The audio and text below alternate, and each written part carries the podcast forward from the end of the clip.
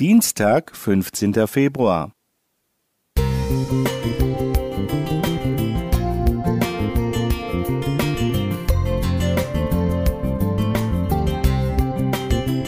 Ein kleiner Lichtblick für den Tag.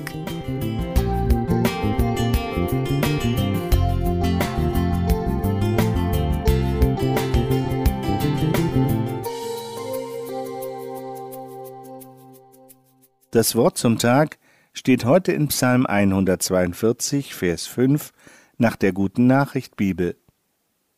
Ich schaue mich um. Da ist niemand, der mich beachtet. Ich habe keine Zuflucht mehr, keinen Menschen, der sich um mich kümmert. Es ist wieder mal recht heiß am Toten Meer. Deshalb suchen wir uns zuerst einen schattigen Platz. Hier erzähle ich den Reiseteilnehmern vom designierten König David auf der Flucht. Vor uns sehen wir den Wasserfall, an dem wir uns gleich erfrischen werden. Hinter uns haben wir am Hügel einige Höhlen gesehen. Ob eine davon jene ist, in der sich David auf der Flucht vor Saul versteckte? Als gehöre er zur Gruppe, beobachtet uns ein niedlicher Klippdachs, der eine Weile neugierig zuhört. Irgendwo hier, in der Oase Engedi, schrieb der junge Gesalbte, aber noch nicht intronisierte König David den Psalm 142, ein Gedicht Davids, ein Gebet.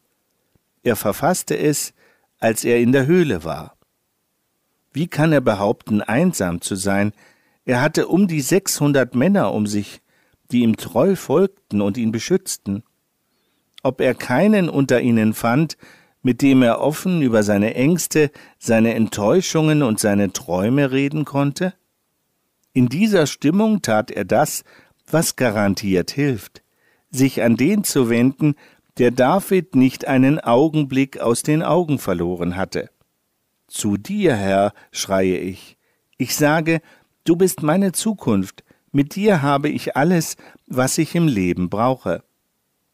Alles, was ich im Leben brauche? Wirklich? Gottes Hand trägt uns, gewiss.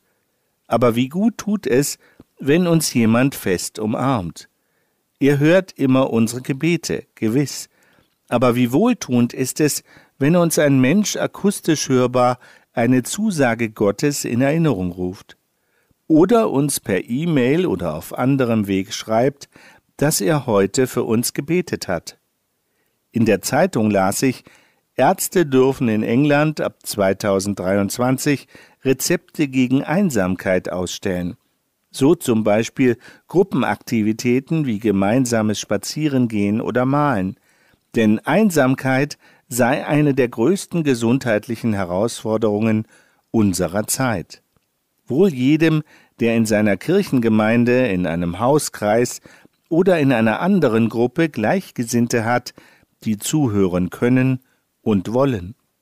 Auf die Gemeinschaft mit solchen Menschen freute sich David, als er am Schluss dichtete, in Vers 8, Im Kreise aller, die dir die Treue halten, werde ich dir dafür danken, Herr, dass du so gut zu mir gewesen bist. Eli Diez Prida